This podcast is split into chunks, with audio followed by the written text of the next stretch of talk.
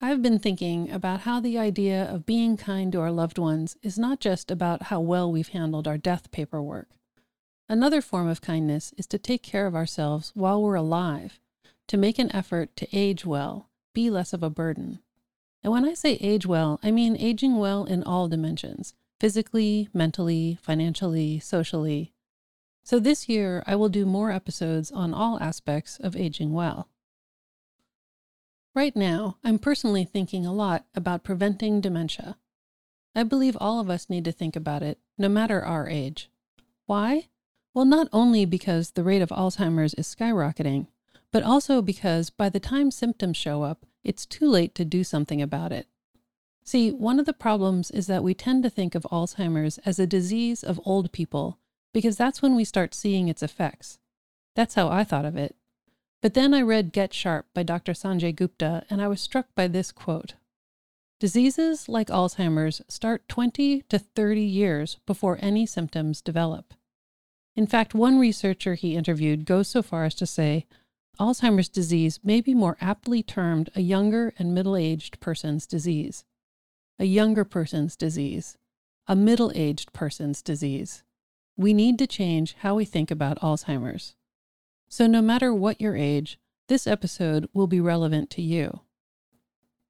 And because of my own interests, today's episode will start by focusing on the impact of alcohol on the brain and how it contributes to dementia, and end with options for tasty alternatives that still feel grown up.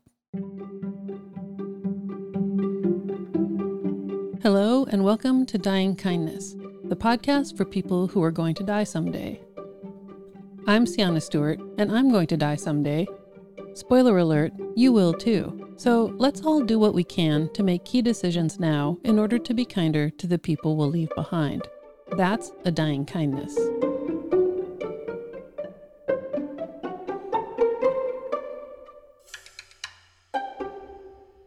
I know many people are dealing with elderly relatives with different forms of dementia, mostly Alzheimer's, but other types of dementia too dementia is on the rise, partly because we've become more successful at keeping people alive longer, even when they have significant illnesses. Medical advances can keep bodies alive, but sometimes it seems the brain can't keep up. On the other hand, I also know many older people whose brains are still sharp. I think about the differences in their quality of life, how much more vibrant and alive they are. I also think about how much easier it is on their loved ones to care for them even to care about them. This leads me to a desire of being able to stay not just independent as long as possible, but also, more importantly, connected to others and as mentally sharp as I can be for as long as possible. Before getting into the nitty gritty, let's talk a little bit about why memory is important and the biology of how memories are made. Don't worry, I'm not going to get overly sciency. We just need some foundation here. When we think about memories, sometimes we think of them as simply records of our past, factual data that fills in our chronology. Some memories are pleasant and we want to remember them. Some are not good and we'd rather forget them. In this view, memories are just there to answer the question of, What did you do? But the truth is that memories are so much more than that. Memories tell us who we are. Our memory holds our identity, who is in our community, what we do and don't like, even who we love and why. Memories answer questions like Why did you do that? What did you feel when you did that? And why are you the way you are? Dr. Sanjay Gupta is a neurosurgeon and the chief medical correspondent for CNN. In his book, Keep Sharp Build a Better Brain at Any Age, he writes Memories are what make us feel alive capable, and valuable. The function of memory is to help build and maintain a cohesive life narrative. So, really, having access to our memory is what connects us to our lives. It's funny that we say memory in the singular as if it's one thing. Certainly, it feels like a single thing when we're remembering something. But the truth is that our memories are not located in a single place in the brain. Memory is better described as an active collaboration between multiple parts of the brain, pretty much the whole brain. When we remember something, multiple parts of our brain light up with the effort to reconstruct a memory from all kinds of things related to each of our senses, how we interpret the information we have, our past and current emotional states. So many parts of our brain are involved in every memory. So, taking care of our entire brain is key to keeping our memory intact. As Gupta explains, the process of memory has three main parts encoding, storage, and retrieval. Encoding means creating the memory in the first place. Storage refers to our ability to keep the memory, and retrieval is about being able to call up a memory when we want it. This is important because different things interfere with each of those stages, and anything that interferes means damage to our memories. And one of the most common causes of interference is alcohol. I need to give a caveat here. Because of my personal history, I am hyper alert to anything that warns against alcohol, possibly more likely to believe bad things than others. See, my dad died three years ago after having diabetes for decades, which he developed as a result of heavy drinking. Several years before that, when he was hospitalized after a surgery, I learned his brain had shrunk due to his alcoholism, that parts of it weren't working anymore. That definitely freaked me out and started me thinking about my own drinking habits. I still didn't stop, but I just started thinking. In 2018, my dad had a heart attack and ended up in the ICU. Coming out of that, he had full blown dementia. ICU delirium is very common, but it usually resolves within a few days. Dad's didn't. It wasn't a temporary delirium, it was permanent dementia. And it got to the point that he was a danger to himself and my stepmother. We had to put him in a care facility, and he died a few months later. You'd think after that I might have stopped drinking, but no. I cut back at the time, but like so many others, I started drinking more during the early days of the pandemic, particularly after moving in with my aunt, who is a chronic drinker. I simply slid into joining her habit of a cocktail before dinner, wine with dinner, and sometimes an aperitif after dinner. But last year, something clicked and I started cutting back. I'm not sure what shifted. Maybe it was the stress of having to handle some major issues on behalf of my aunt to protect her. Maybe I'm getting worn down by watching her cognitive decline, hearing her daily frustrations over simple things that used to be so easy for her. Maybe it was having the world start opening back up and my starting to think about the future again. Whatever the cause, living with my aunt as her caregiver is giving me the final push to prioritize taking care of myself and that includes doing whatever I can to prevent my own dementia, because, frankly, it freaks me out. In the middle of last year, last August, the Huberman Lab podcast released an episode titled What Alcohol Does to Your Body, Brain, and Health. For those of you who don't know, Andrew Huberman is a neuroscientist and a tenured professor at Stanford University. He does a good job explaining the current status of scientific research and provides links to the papers that he references. The episode is long and covers a lot, and if you're interested in hearing it, I'll put a link in the show notes. But right now, I just want to pull out some highlights that are specifically related to dementia and cognition. One of the first things you need to know is that the brain is largely sealed off from the rest of the body by what is called the blood brain barrier. It's a combination of cells that prevents most pathogens from entering the brain. It lets in very select things, like water and oxygen, but generally protects the brain from bad things coming in. The second thing you need to know is that alcohol is both water soluble and fat soluble, which means that it can pass into all the cells in the body and can pass through the blood brain barrier. In fact, the reason we feel drunk is because alcohol passes so easily into the brain and starts to affect the brain's processes. In particular, according to Huberman, it tends to bind to certain brain areas with a slight predisposition to the prefrontal cortex. That's the part of your brain that is associated with what's called executive functioning, including planning, decision making, and short term memory. So, alcohol is getting into your brain and messing with the part that is involved in the first thing we need for memory formation encoding. This appears true both in the biology sense and also because it affects our ability to pay attention. And as Sanjay Gupta points out, you have to pay attention to properly encode memory.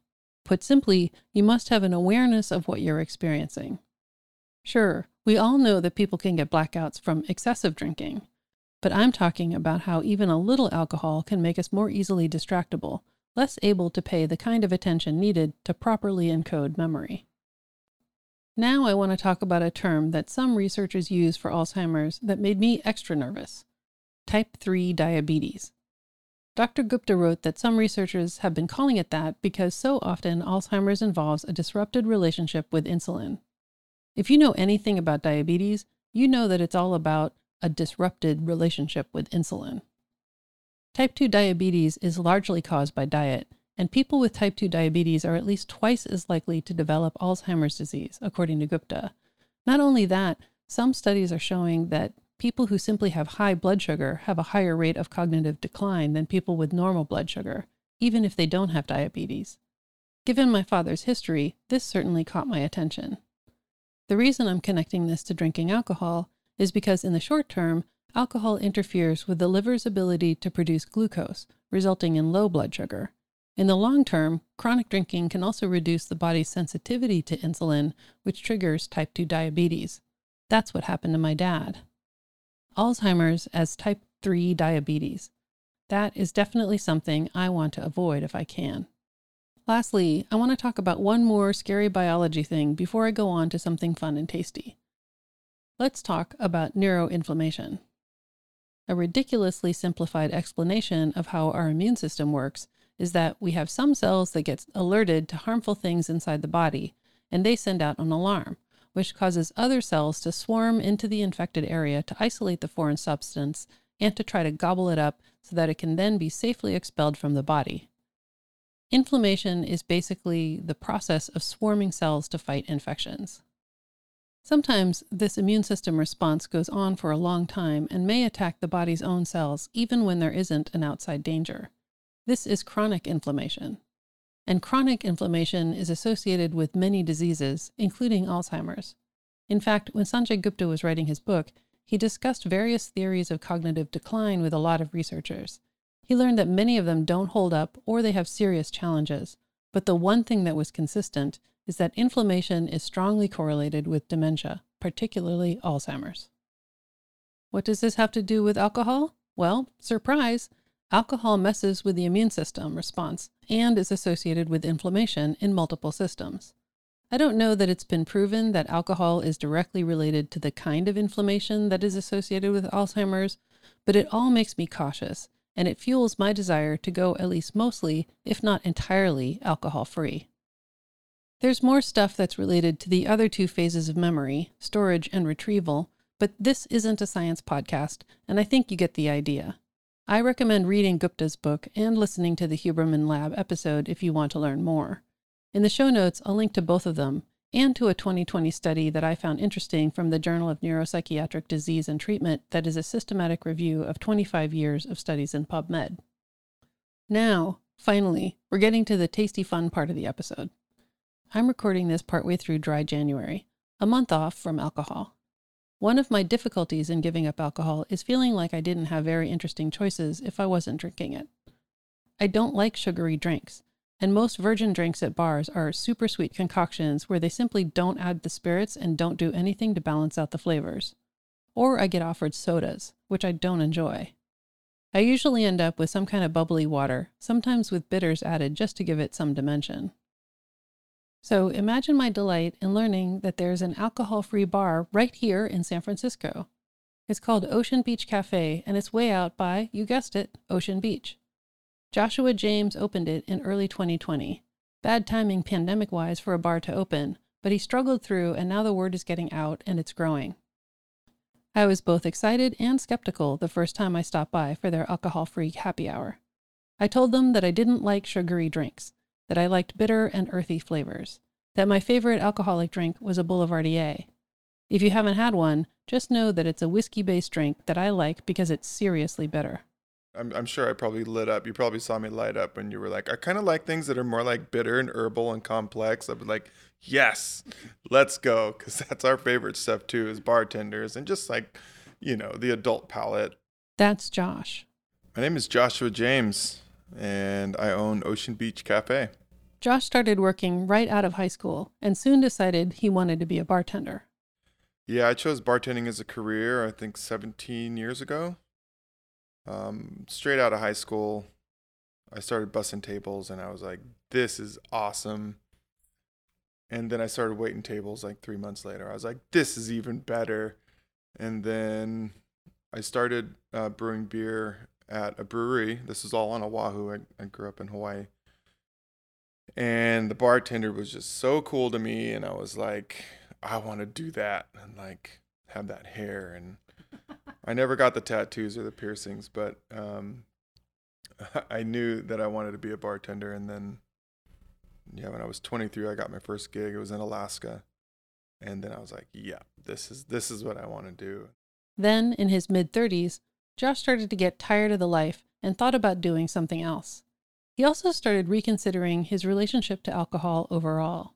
You got to turn like 35, 36 and be like, I don't want to bartend anymore. I'd like I'd like a career change and I'd like to figure out uh, what that could look like. And um, and then some wreckage along the way that was like, all right, I'm taking a year off drinking to see what happens. So that was the big one for me. And I would recommend it to anyone. Uh, I know there's a lot of fear around taking out something that could be a big part of your life, you know, even more reason to go for it and and and and go see what happens. Josh started his year off in December 2019. He was accepted into an inpatient rehab facility called Friendship House in San Francisco. Among other things, there he learned a lot about alcohol's effect on the brain and overall health. They had two libraries in there and I just I was picking out all the books that was that was teaching me that stuff about alcohol's effect on your brain and body. Was absolutely fascinating to me. Hmm. Can you remember anything specific about the effect that like stuck with you? Yeah, there was a few of them when they showed like the brain scans for six months no drinking, one year no drinking, and two years no drinking. Your brain just lights up after six months. It's from what it looked like. And then one year, how much different it looked like between those two things. And then I remember when I hit the six month mark, like things were different. And I remembered that image of the brain scans. That was just a mindset shift for me. It's like, yeah, let's let's go to that year. At Ocean Beach Cafe, I also connected with Danny Meeks, a self described sodden waiter turned NA enthusiast, with a family history that led him to question whether or not he wanted to keep drinking alcohol. So, yeah, I just have had multiple family members that have been affected by, have had brain damage uh, that is either directly or correlative to alcohol. Danny was quite a drinker himself until he quit about a year and a half ago. Definitely, I had the genetic and the sociological uh, predisposition to extreme alcoholism myself. And it took me until I was about 40 to actually stop drinking. But drank just as heavily as as my dad did and my uncle and my grandfather. I'm assuming I wasn't really there most of the time. I, I mentally was feeling very checked out and just incoherent in general, even when I wasn't drinking. Um, and sure enough, when I stopped, it, you know, I just felt like I stepped into reality full time. When I asked Josh and Danny what changed for them when they stopped drinking, both mentioned the same thing. Yeah, well, productivity levels are often a lot higher. One of the biggest things that happened in that experience of not drinking for for more than six months was productivity. I when I would take two to three weeks off of drinking, which I probably did four or five times in 2019 and 2018, there were times like in those two or three weeks that like I was super productive, and I know how much of a high I got off of that. Like how it made me feel was like very significant. I had always had a um, desire to try entrepreneurship and try opening up my own business or to be like freelance in some way. Uh, but it never seemed like an attainable thing. And within three months, I think, of not drinking any longer, I had my own consulting business and I was doing management consulting at a wine and spirits mm. shop, which led to me building a wine bar from scratch. And I couldn't have done any of that while still drinking. I would have on I would have just messed it up or never seen it through to the end. So a lot has changed. Danny experienced a number of other changes as well. My mood is more stabilized. My nervous system is stabilized. Um, I found out six months after I stopped drinking that I had Hashimoto's and my thyroid didn't work any longer. Wouldn't be surprised if that was alcohol related as well. Um, but, you know, wouldn't have never discovered that if, you know, I could have just written off all those symptoms as hangovers or lack of sleep or so on and so forth. So, The now alcohol free Danny was starting to lose interest in running his wine bar. I was spitting everything out. I wasn't partaking with my guests or or friends or doing anything wine related outside of work. So I was like, okay, this non-alcoholic category is expanding. Let me see who's out there doing it, like going for it. That person was Josh. Josh built this really special place, this very unique place, and it is the first of its kind. And him, he had never owned a business before. Not only is he starting his own business for the first time, but he's opening it in a category that hasn't existed in this way. So he, you know, as anyone would do, kept building up more and more ideas and more and more ways to bring in revenue and more like um, arms to the to the business, if you will, and then quickly discover that it was not a one person job. Together, they have high hopes for a future that has a lot to offer adults who want to be alcohol free, whether for life or just for a while, between times when they're drinking. They're part of a different conversation around alcohol than the one that I'm used to. They talk about being AF, alcohol free, or NA for non alcoholic. They don't use the language of being sober. When I tell people these bottles are all non-alcoholic, they're like, "Oh yeah, for sober people." It's like, no, that's I, totally understandable. That's the first thought, but it's not actually problem drinkers. Problem drinkers are actually um, a small portion of the spectrum of people drinking less or not drinking at all. It, you know, the whole stigma with being a non-drinker in a group is going away. It's actually going to be admired. So, so that's happening. It's trending. People are participating in it. People are saying, "Oh, I'm not drinking right now," and their friends are like, "Oh, I'm not either." You know, like that's totally happening right now. uh, in Australia, they have this thing called a wedge. Like you could go out drinking, and in in between each drink, you could order a non-alcoholic drink. You're still making a decision to control how much ethanol gets into your body. Like you don't have to make a decision to be a non-drinker. You can own your moment that you decide not to have an alcohol an alcoholic drink. You know, um, but being a part of that change where non-drinking is destigmatized, I think, is the main drive. Yeah, I'm seeing it much more linked to like, oh, I'm generally athletic, you know, or I want to stay fit, um, or I'm going into like a serious mindfulness practice, and you know, I want to stay present all the time. And so, yeah, you're right. It's not. It's not just like the dialogue used to be about problem drinking only, and now it's much more about lifestyle and health and what you want in terms of your connection with others and yourself. So. I think it's good to know that there's mm. tens of millions of people participating in drinking less. That stigma is going away as it should. If you don't want to drink, you don't have to identify as sober. You don't have to explain to anyone why you don't. You just just own it. Just be like, go up to your bartender. What do you have that's non-alcoholic? Mm-hmm. And like, you don't have to answer any questions about why. All you need is a yes or no.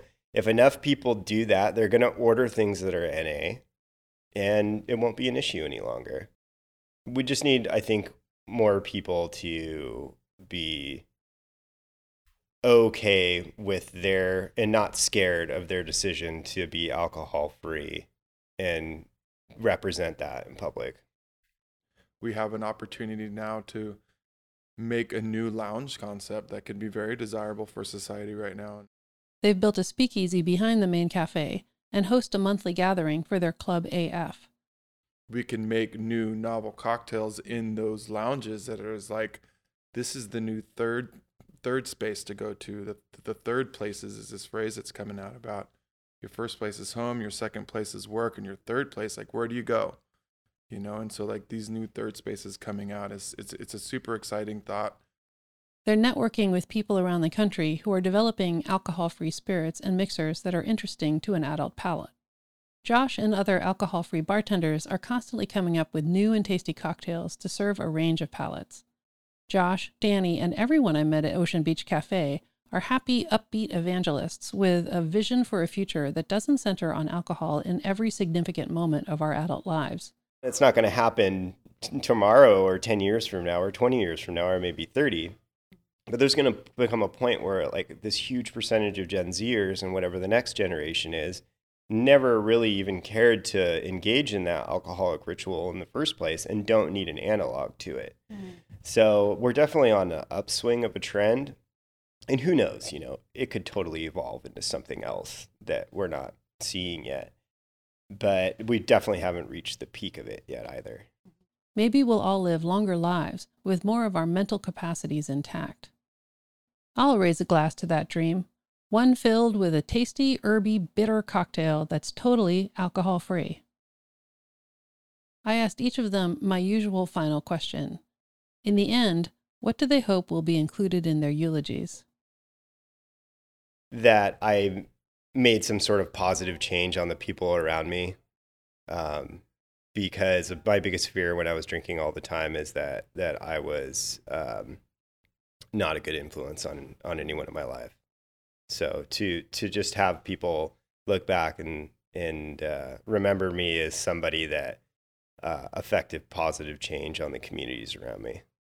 Like around the time when it was in the news that alcohol ages you and people really started cutting back on it.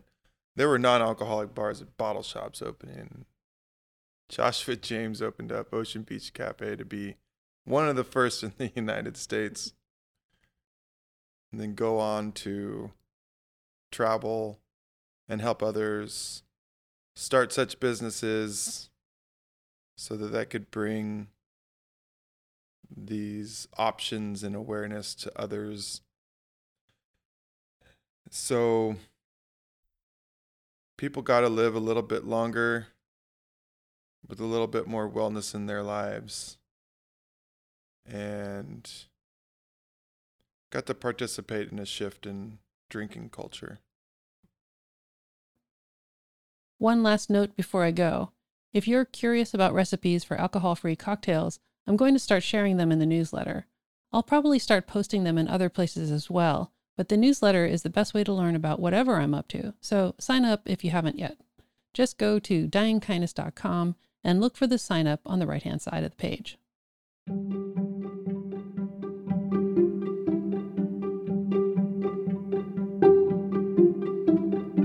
Thank you for joining me today. If you know someone who could benefit from this episode, please share it with them. That's the best thing you can do to support me in my mission to change our society's reluctance to talk openly about death. Let's work together to not make it harder than it has to be. For more about all of this, go to dyingkindness.com. Today's music is by Blue Dot Sessions, and everything else was done by me. I'm Sienna Stewart, and I'm going to die someday, but hopefully not before I perfect an alcohol free cocktail of my own devising.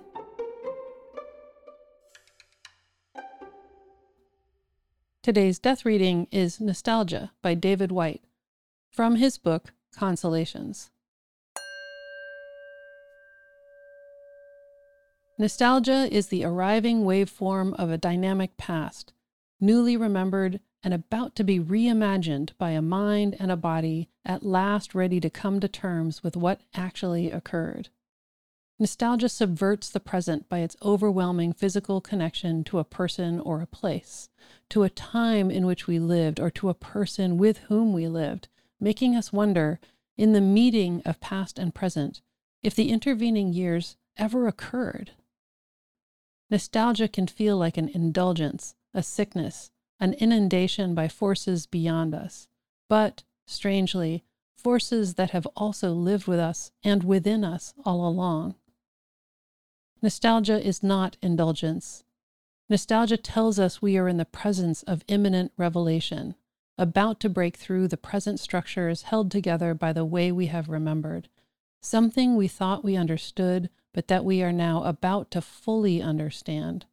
something already lived but not fully lived, issuing not from our future but from something already experienced, something that was important, but something to which we did not grant importance enough, something now wanting to be lived again at the depth to which it first invited us, but which we originally refused. Nostalgia is not an immersion in the past. Nostalgia is the first annunciation that the past as we know it is coming to an end.